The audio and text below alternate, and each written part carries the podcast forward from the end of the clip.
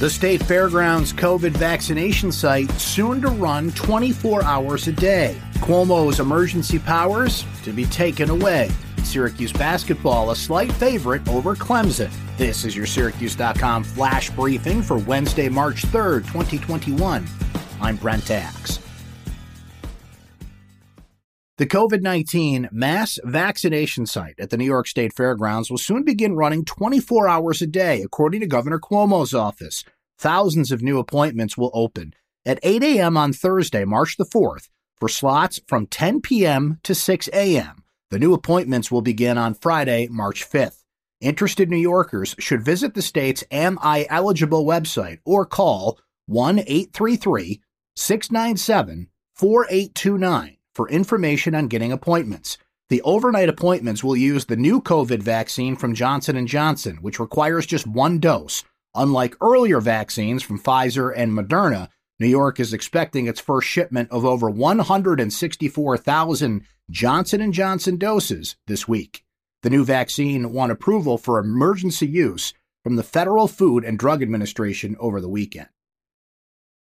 The leaders of New York's legislature agreed to pass legislation repealing Governor Cuomo's emergency powers a year after he was granted extra authority at the start of the COVID 19 pandemic.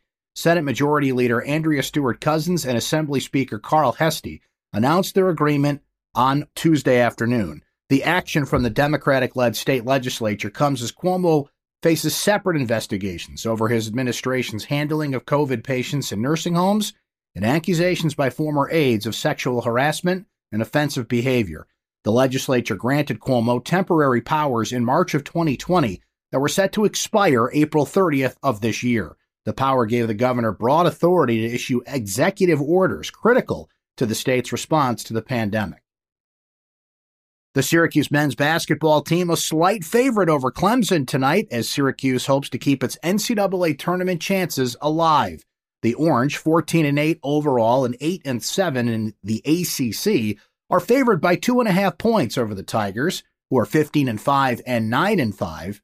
They've also won five straight for Wednesday's game at the Dome. Syracuse coming off a close 72 70 win over North Carolina on Monday, potentially putting the Orange back in the March Madness bubble. Syracuse will host Clemson as a makeup for a game that was originally scheduled for January the 12th, but delayed due to COVID 19. Tip time at the Dome is 5 o'clock.